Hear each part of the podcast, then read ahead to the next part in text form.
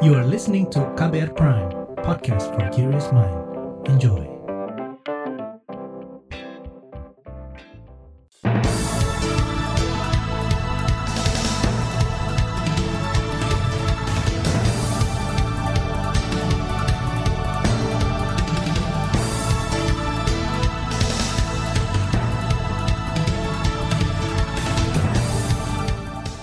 Selamat pagi saudara, senang sekali bisa menjumpai Anda kembali melalui program Buletin Pagi edisi Kamis 29 Desember 2022. Saya Malika. Sejumlah informasi pilihan telah kami siapkan di antaranya pemerintah tunggu kajian untuk putuskan kebijakan pandemi 2023. Jokowi perintahkan Kepala Staf Angkatan Laut fokus jaga perbatasan negara.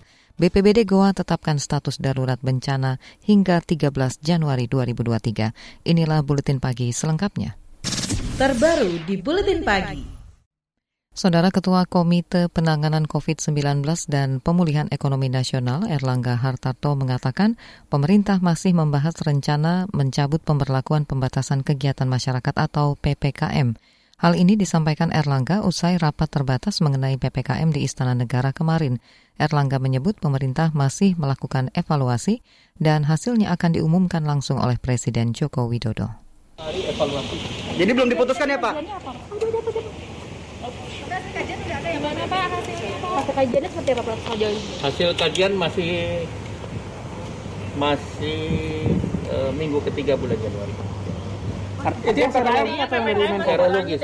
Serologinya? Ya, ya. Artinya PPKM masih berlanjut ya Pak? Berarti Nanti kita kemungkinan awal tunggu. tahun ya Pak? Apa? Berarti kemungkinan awal tahun baru diumumkan Presiden. Tanggi, tunggu, tunggu hari ini.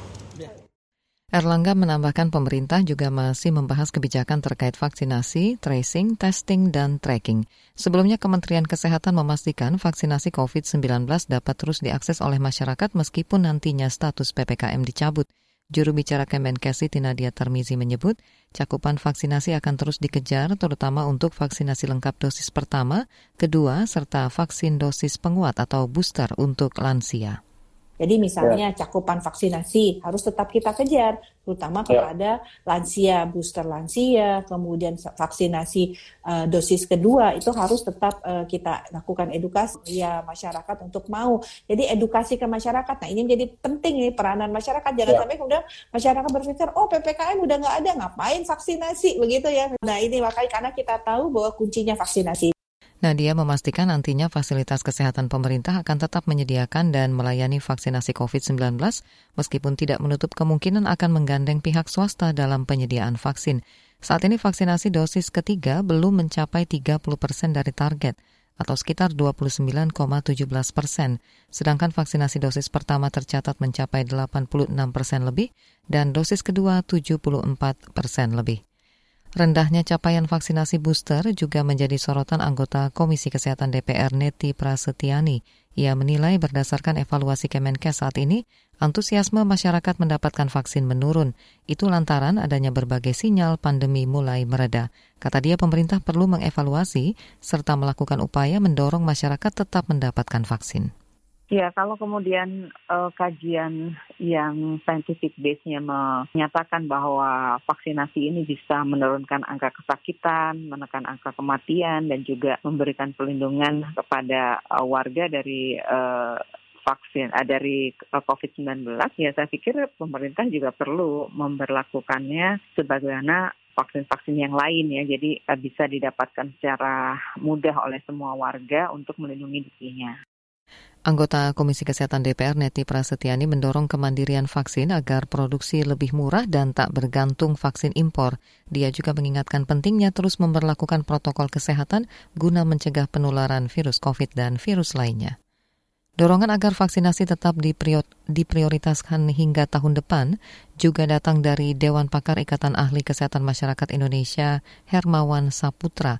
Kendati begitu, ia juga mengamini masih banyak PR yang harus diselesaikan oleh pemerintah terkait ketersediaan vaksin. Nah, begitu semua aktivitas longgar, kemudian perilaku protokol kesehatan tidak lagi disiplin, dan juga kampanye tidak lagi masif, ya dengan sendirinya juga kemauan orang dan kesediaannya untuk divaksin menjadi rendah sekali. Nah, itulah tantangan kita saat ini. Nah, dulu dikala semua stakeholders terlibat, apalagi TNI dan polisi, nah itu kan ada target dari presiden ada uh, program gempur vaksin itu karena adanya target mis minimal misalnya satu juta vaksin per hari. Nah sekarang kan tidak ada lagi kampanye-kampanye seperti itu. Hermawan menyayangkan adanya narasi pelonggaran bahkan pencabutan pembatasan dari pemerintah. Hal ini kata dia akan membuat masyarakat makin abai dengan protokol kesehatan. Dia meminta pemerintah memperhatikan sejumlah indikator sebelum mencabut PPKM, antara lain terkendalinya angka epidemiologi, mulai dari angka replikasi virus, positivity rate, bed occupancy, hingga fatality rate. Selain itu, ia juga meminta agar cakupan vaksin booster mencapai 70 persen. Sementara itu rendahnya capaian vaksinasi di lapangan dipengaruhi beberapa faktor utama, antara lain ketersediaan vaksin.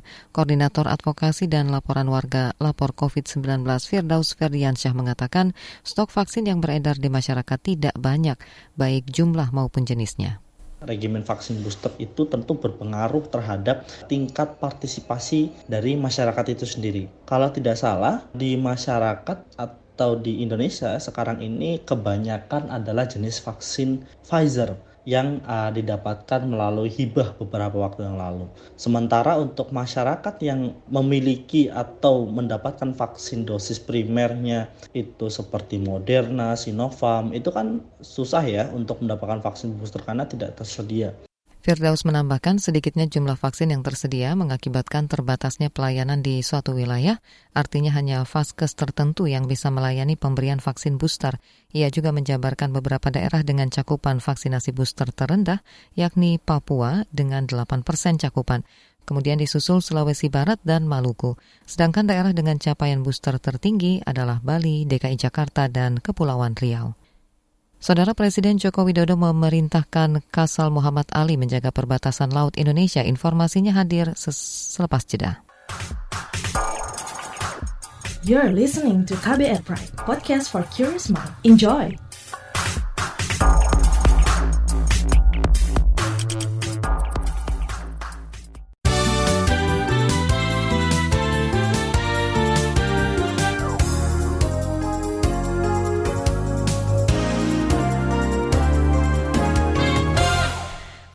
Saudara Presiden Joko Widodo memerintahkan Kepala Staf Angkatan Laut Muhammad Ali menjaga perbatasan laut Indonesia. Kasal mesti fokus menjaga kedaulatan negara, utamanya yang berkaitan dengan pulau-pulau di perbatasan. Ini disampaikan Jokowi usai melantik Ali menjadi Kasal kemarin. Ya tadi kan saya sampaikan perbatasan yang berkaitan dengan perbatasan utamanya laut dan perbatasan daratan perbatasan yang berkaitan dengan laut ya termasuk juga modernisasi alutsista kita yang berkaitan dengan laut harus terus diperkuat. Presiden Jokowi mengatakan Muhammad Ali memiliki rekam jejak dan kepemimpinan yang baik sehingga Ali layak menduduki jabatan Kasal. Ali menggantikan posisi Yudo Margono yang diangkat menjadi Panglima TNI. Sebelum menjadi Kasal, Ali menjabat Panglima Komando Gabungan Wilayah Pertahanan.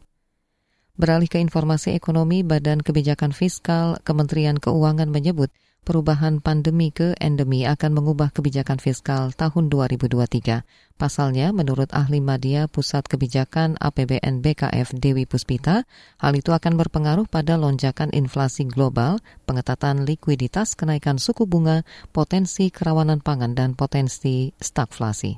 Ketika risiko-risiko ini bergeser dari tadinya pandemi, kemudian bergeser ke gejolak ekonomi global, ini juga harus direspon oleh APBN. APBN-nya jadi harus gimana? APBN sebagai shock absorber yang di, diimplementasikan pada kemarin kondisi extraordinary, ini sepertinya akan kita teruskan lagi. Dewi menyebut pemerintah harus mengoptimalkan APBN dan cepat merespon apa yang menjadi perubahan di pertumbuhan ekonomi. Hal itu guna mengendalikan inflasi dan menjaga daya beli masyarakat menjaga momentum pemulihan mencakup mengurangi pengangguran dan angka kemiskinan, serta menjaga belanja prioritas.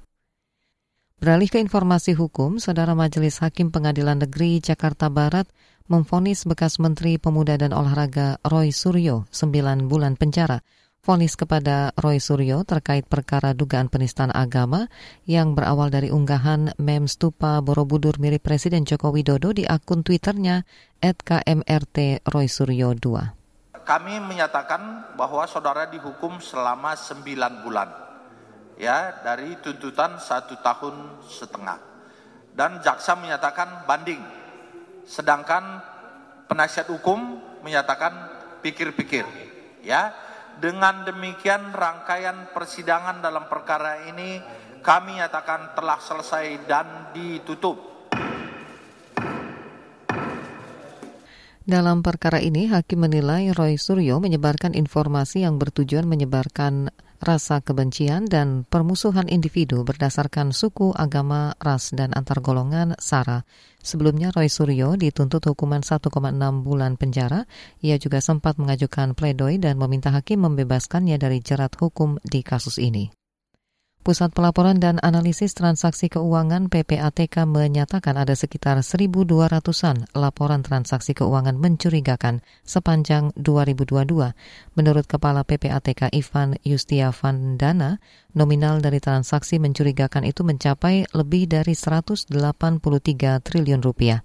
Ivan menduga sumber dana itu berasal dari uang korupsi dan narkotika. Tindak pidana korupsi sendiri yang sudah ditangani oleh PPATK itu sudah dilakukan sebanyak 225 hasil analisis ya. Ini eh, apa? Tindak pidana yang paling beresiko terkait dengan tindak pidana pencucian uang dan 7 hasil pemeriksaan yang eh, terkait dengan 275 laporan dengan total nominal terkait eh, sejumlah 81 triliun 313 miliar 833 juta 664 ribu 754. Kepala Pusat Pelaporan dan Analisis Transaksi Keuangan Ivan Yustiavandana menjelaskan khusus transaksi mencurigakan pencucian uang terkait narkotika, PPATK telah menyampaikan 76 hasil analisis dengan nominal 3,4 triliun rupiah ke penegak hukum.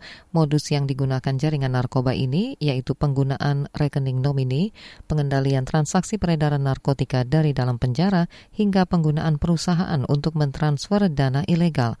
Sepanjang 2022, PPATK PPATK menerima lebih dari 25 juta laporan dengan lebih dari 81 juta transaksi yang dilaporkan. Kita ke informasi mancanegara, dua pegawai negeri sipil PNS Malaysia diadili karena diduga terlibat dalam praktek penjualan gelar kehormatan datuk dan Datuk Seri. Kepala Polisi Negara Bagian Datuk Seri Ramli Muhammad Yusuf mengatakan pegawai negara berusia 36 dan 30 tahun itu bakal dijerat pasal 5 Undang-Undang Kejahatan Komputer tahun 97.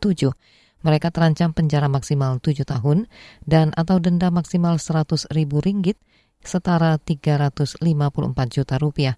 Dilansir dari bernama, Ramli mengatakan para tersangka merupakan staf kantor Sekretaris Negara Pahang. Mereka adalah asisten operasional dan asisten administrasi. Kedua PNS Malaysia itu diduga bersalah karena mendaftarkan nama 29 orang ke dalam sistem demi mendapat gelar kehormatan tersebut.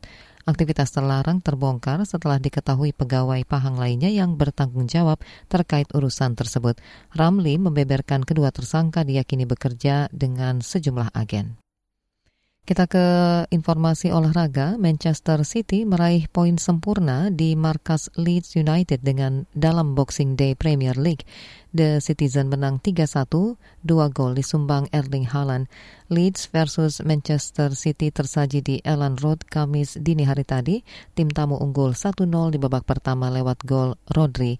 Man City menambah dua gol di babak kedua lewat Brace Haaland, sementara Leeds hanya bisa membalas satu gol melalui Pascal Struijk. Duel tuntas untuk kemenangan tim tamu 3-1. Hasil ini membawa Man City ke posisi 2 klasemen sementara Liga Inggris dengan 35 poin. Leeds bertahan di urutan ke-15 dengan 15 poin. Saudara, di bagian berikutnya kami hadirkan laporan khas KBR tentang mewaspadai politik identitas di pemilu 2024. Tetaplah di Buletin Pagi KBR. You're listening to KBR Pride, podcast for curious mind. Enjoy!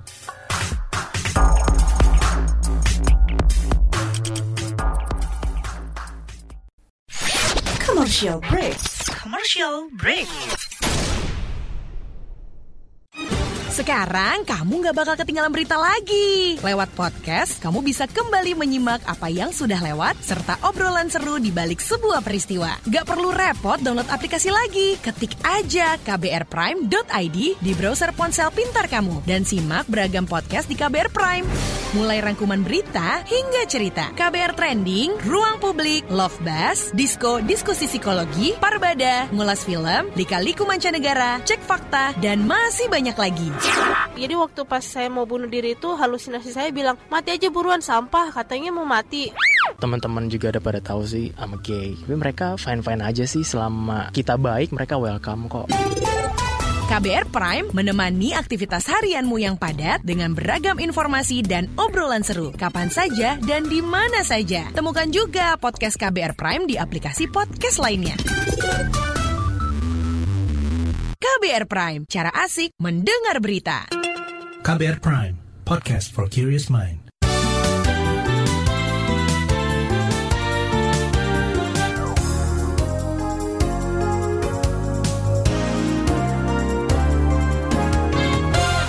Anda masih bersama kami di Buletin Pagi KBR. Saudara tahun 2023 bakal menjadi tahun sibuk bagi peserta pemilu 2024 untuk menggalang dukungan. Berkaca dari pemilu sebelumnya, muncul kekhawatiran akan kembali terulangnya perpecahan di masyarakat akibat politik identitas hingga politisasi agama. Sejauh mana kekhawatiran itu berikut laporan khas KBR disusun Agus Lukman. Saudara Presiden Joko Widodo berharap pemilu 2024 bisa berlangsung lebih berkualitas. Harapan itu disampaikan Jokowi saat menghadiri ulang tahun Partai Hanura pekan lalu. Jokowi mengingatkan seluruh partai agar menjaga suasana pemilu agar tidak menjadi tegang maupun panas. Ia juga berharap tak akan ada lagi politisasi agama, sara hingga politik identitas. Agar pemilu mendatang ini benar-benar berjalan dengan damai dan semakin berkualitas tidak ada lagi nanti politisasi agama, tidak ada lagi politik sara, tidak ada lagi politik identitas, nggak ada. Karena kita semuanya ingin pemilu 2024 itu berkualitas. Harapan Jokowi itu tidak lepas dari maraknya politik identitas maupun politisasi agama pada dua edisi pemilu sebelumnya. Berbagai pihak termasuk Kapolri Listio Sigit Prabowo juga mengingatkan bahaya politik identitas pada pemilu yang memicu perpecahan di masyarakat. Komisi Pemilihan Umum atau KPU juga memiliki harapan serupa. Anggota KPU RI Yulianto Sudrajat mengatakan, sebagai penyelenggara pemilu, lembaganya akan belajar dan mengevaluasi berbagai permasalahan pada pemilu sebelumnya yang cenderung banyak diwarnai ujaran kebencian. Hindarkan politis politisasi sara, hoax gitu ya terus ujaran-ujaran kebencian itu kita harus uh, mampu uh, mengevaluasi penyelenggaraan pemilu-pemilu sebelumnya yang di 2019 itu banyak merebaknya hoax, ujaran kebencian, politisasi sara. Anggota KPU RI Yulianto Sudrajat juga meminta masyarakat lebih teliti dan cermat menghadapi setiap informasi, bisa membedakan informasi yang benar dengan berita bohong yang cenderung memperkeruh suasana. Dengan begitu masyarakat bisa terhindar dari sejumlah masalah seperti ujaran kebencian hingga politisasi SARA. Sementara itu, Perkumpulan untuk Pemilu dan Demokrasi atau Perludem menilai identitas masih menjadi variabel yang digunakan para pemilih untuk memilih calon-calon pemimpin atau wakil rakyat dalam pemilu. Direktur Eksekutif Perludem Horunisa Nur Agustiati meminta para peserta pemilu baik partai politik, anggota legislatif maupun calon presiden tidak memanfaatkan situasi itu dengan mempolitisasi identitas untuk meraup dukungan atau menjatuhkan lawan. Salah satu caranya adalah ya peserta pemilu, baik partai politik, calon itu nggak bisa lagi pakai cara-cara instan, pokoknya mau menang sehingga uh, apa pun segala cara, segala isu digunakan gitu ya. Kalau misalnya peserta pemilu itu dekat ya dengan masyarakat, saya rasa ya, masyarakat itu punya alasan lain untuk memilih nggak sekedar berdasarkan identitas karena memang kenal sama partainya, kenal sama orangnya gitu ya, melihat kerjanya seperti apa. Nah saya rasa itu bisa jadi poin uh, dari publik untuk uh, memilih juga. Direktur Eksekutif Perudem Horunisa mengatakan, dalam Undang-Undang Pemilu memang ada aturan terkait kampanye yang tidak boleh berkaitan dengan sara, fitnah, dan lain sebagainya. Namun aturan tersebut selama ini hanya dimaknai dalam koridor kampanye konvensional atau tatap muka saja. Padahal politik identitas selama ini lebih banyak menyebar di media sosial. Penilaian berbeda disampaikan peneliti dari lembaga survei Saiful Mujani Research and Consulting, Saidiman Ahmad. Ia menilai pada pemilu 2024 lebih cerdas dan tidak gampang terjebak pada politik identitas. Pemilih kita ini adalah pemilih yang cukup cerdas sebetulnya ya. Dan itu dari waktu ke waktu semakin cerdas. Tadi misalnya kita ngomong soal politik identitas dan seterusnya, itu sebetulnya masih ada muncul di masyarakat tetapi semakin lama semakin tidak relevan. Kemudian uh, tadi kita bicara soal uh, mengendorse kami juga menemukan di dalam survei-survei bahwa rasionalitas pemilih kita ini membuat mereka semakin independen. Mereka tidak tergantung kepada endorsement sebetulnya. Saudara laporan ini disusun Agus Lukman, saya Reski Mesanto. Informasi dari daerah akan hadir usai jeda, tetaplah di Buletin Pagi KBR. You're listening to KBR Pride, podcast for curious mind. Enjoy!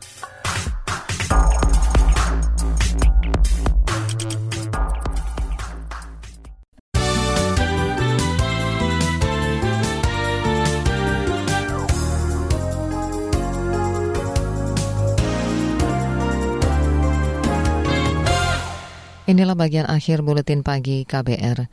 Badan Penanggulangan Bencana Daerah BPBD Kabupaten Goa, Sulawesi Selatan menyebut longsor susulan masih terjadi usai longsor yang terjadi pekan lalu di Desa Bontolerung, Kecamatan Tinggi Moncong, Kabupaten Goa, Sulawesi Selatan.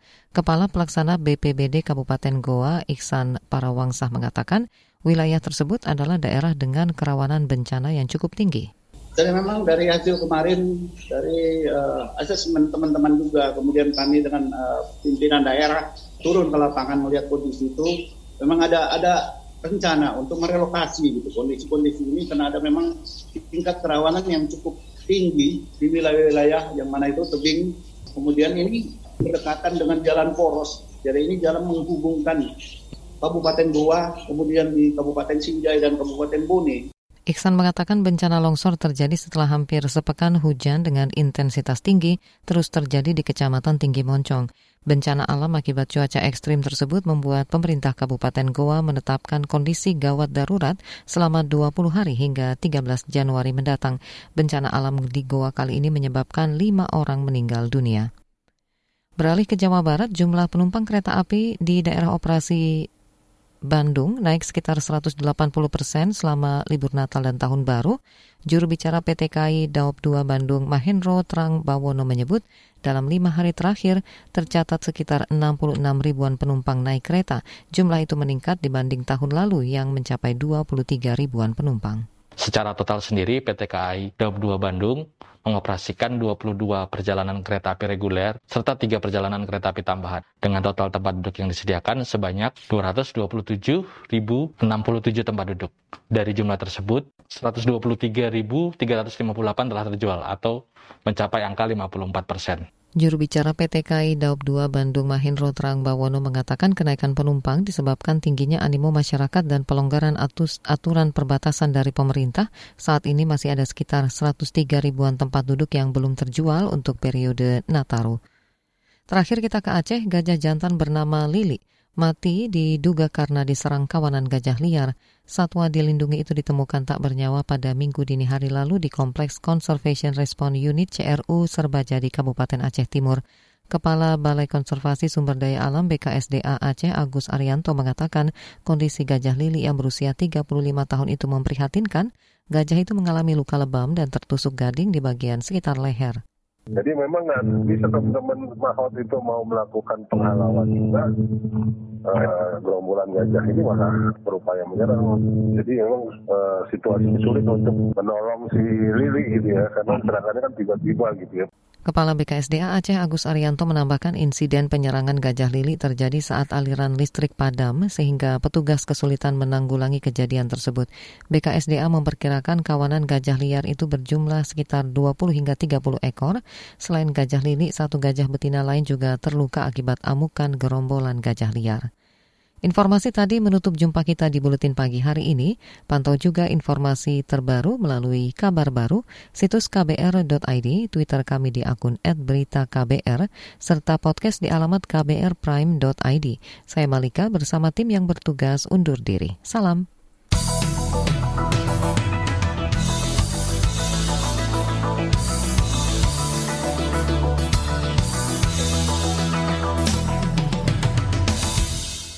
KBR Prime, cara asik mendengar berita. KBR Prime, podcast for curious mind.